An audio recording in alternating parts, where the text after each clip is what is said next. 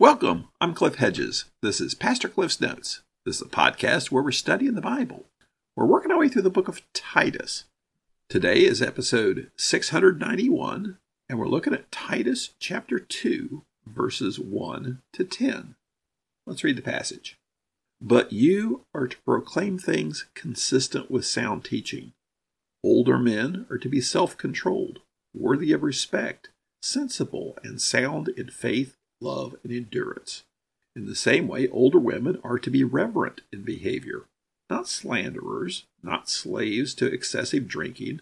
They are to teach what is good, so that they may encourage the young women to love their husbands and love their children, to be self controlled, pure, workers at home, kind, and in submission to their husbands, so that God's word will not be slandered. In the same way, encourage the young men to be self controlled in everything. Make yourself an example of good works with integrity and dignity in your teaching. Your message is to be sound beyond reproach, so that any opponent will be ashamed because he doesn't have anything bad to say about us. Slaves are to submit to their masters in everything, and to be well pleasing, not talking back or stealing, but demonstrating utter faithfulness, so that they may adorn the teaching of God our Savior in everything. This is Paul's letter to Titus. Paul is in Corinth, and he's left Titus in Crete, as Paul put it, to set right what was left undone and appoint elders in every town, and have those elders teach the truth.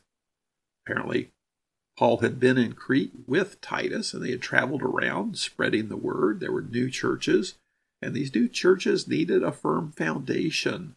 And part of that firm foundation was going to require godly leaders. And so Titus was to appoint elders in every town so that there could be some godly leadership. It seems there's some false teachers running amok in all of this. One is the Cretan society itself is pretty corrupt. And there's some specifically false teachers who claim to be Christian, have come from within the church, and are trying to lead people in the church astray. Sounds very similar to the false teachers that Timothy was dealing with in Ephesus. Jewish in nature, but also leading people astray with these myths and genealogies and strange commands about abstaining from certain food. Now he's given the contrast. That's what the problem is of these false teachers. But now in chapter 2, he's starting to talk about what Titus is supposed to do in relation to that.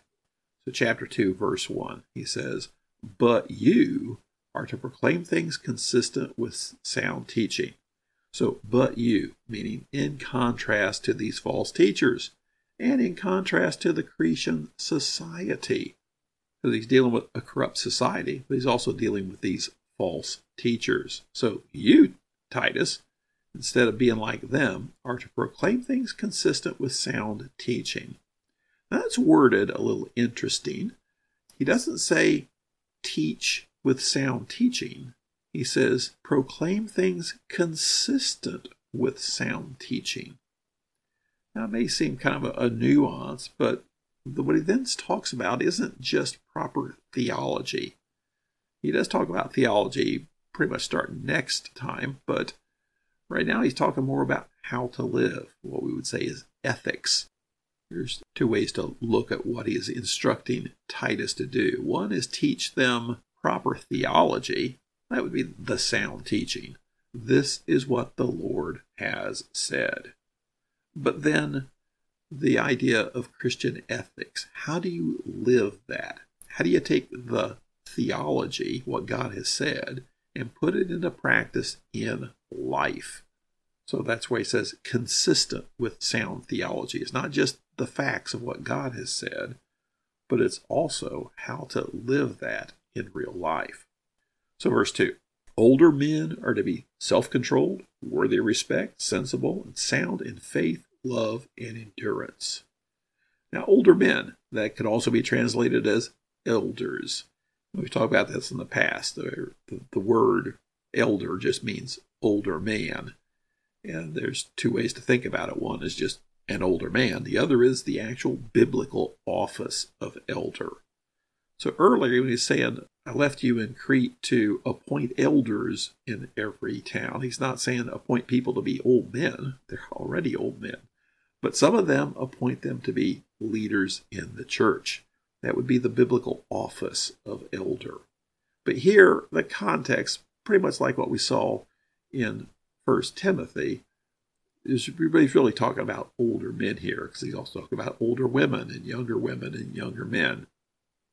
So he's talking about different categories of people and how they should live out the theology, that is, the ethics of living.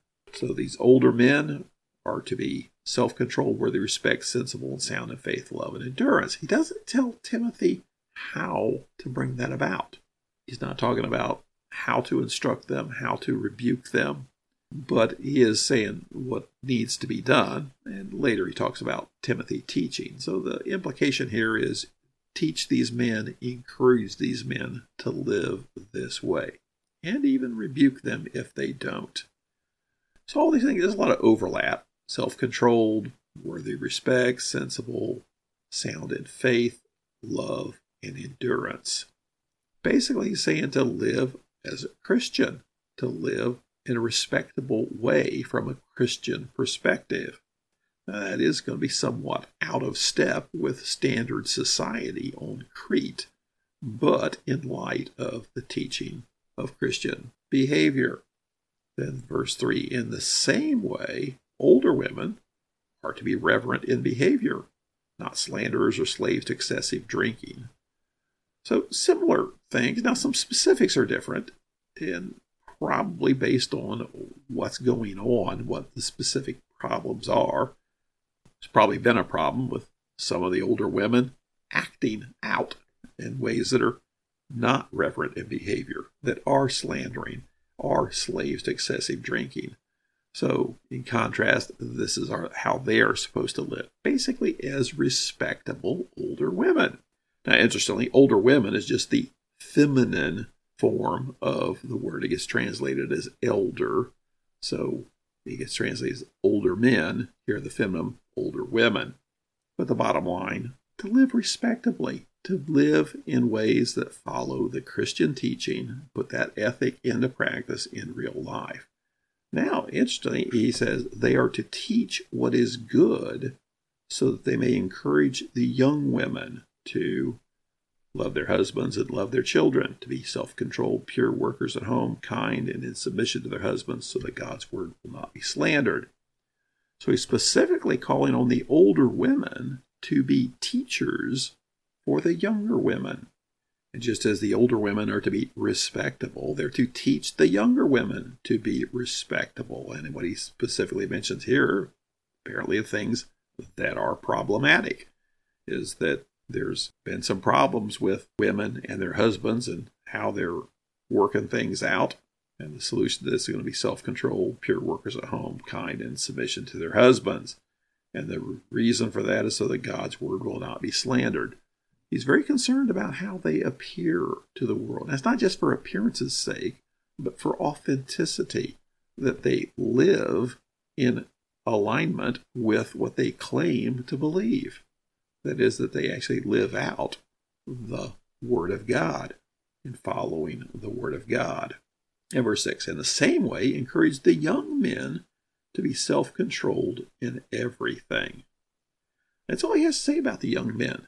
He doesn't give a list of what they're supposed to do, but I think the next passage here pretty much explains that. He says, Make yourself an example. Pause right there. So now he's speaking directly to Titus. He says he wants the old men to be respectable. He wants the older women to be respectable. He wants the older women to teach the younger women to be respectable.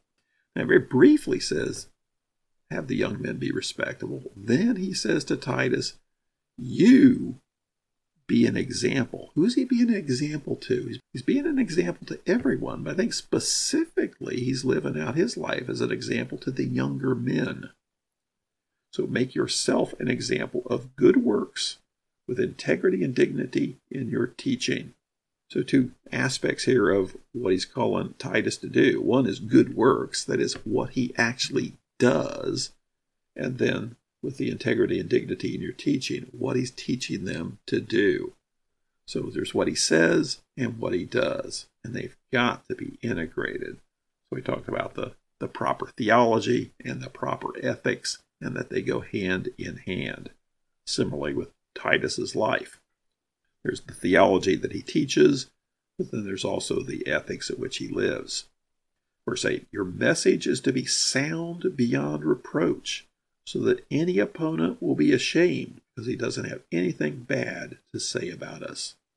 Well, how's that going to happen? Well, he's going to stick to the Word of God. His message is going to be sound beyond reproach.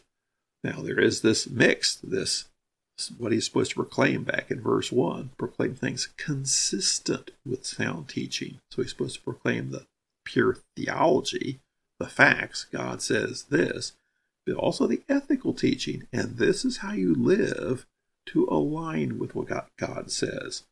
And so is the and follow up to that. Make sure you do that well.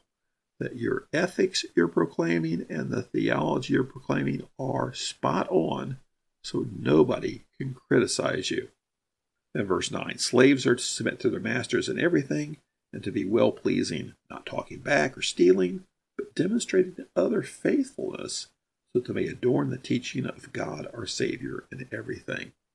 Notice he doesn't mention slave owners in this, but he's speaking to Christians, and the Christian slave owners would fall under the realm of everyone else he's already mentioned about being respectable and loving and fair.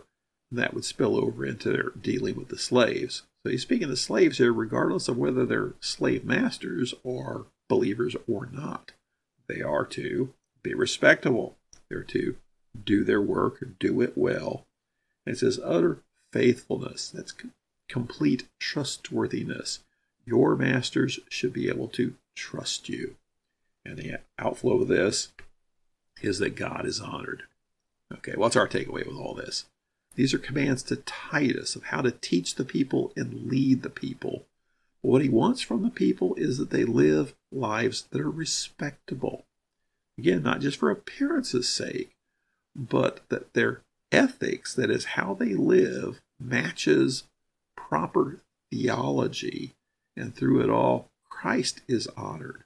Because when our lifestyle, our living, doesn't match our theology, then that does bring discredit upon the church and discredit upon the name of Christ. So our ethics, how we live, and our theology, what we believe, have both got to be rooted firmly in the gospel. Thanks for joining me. Join me again next time as we continue working through Titus.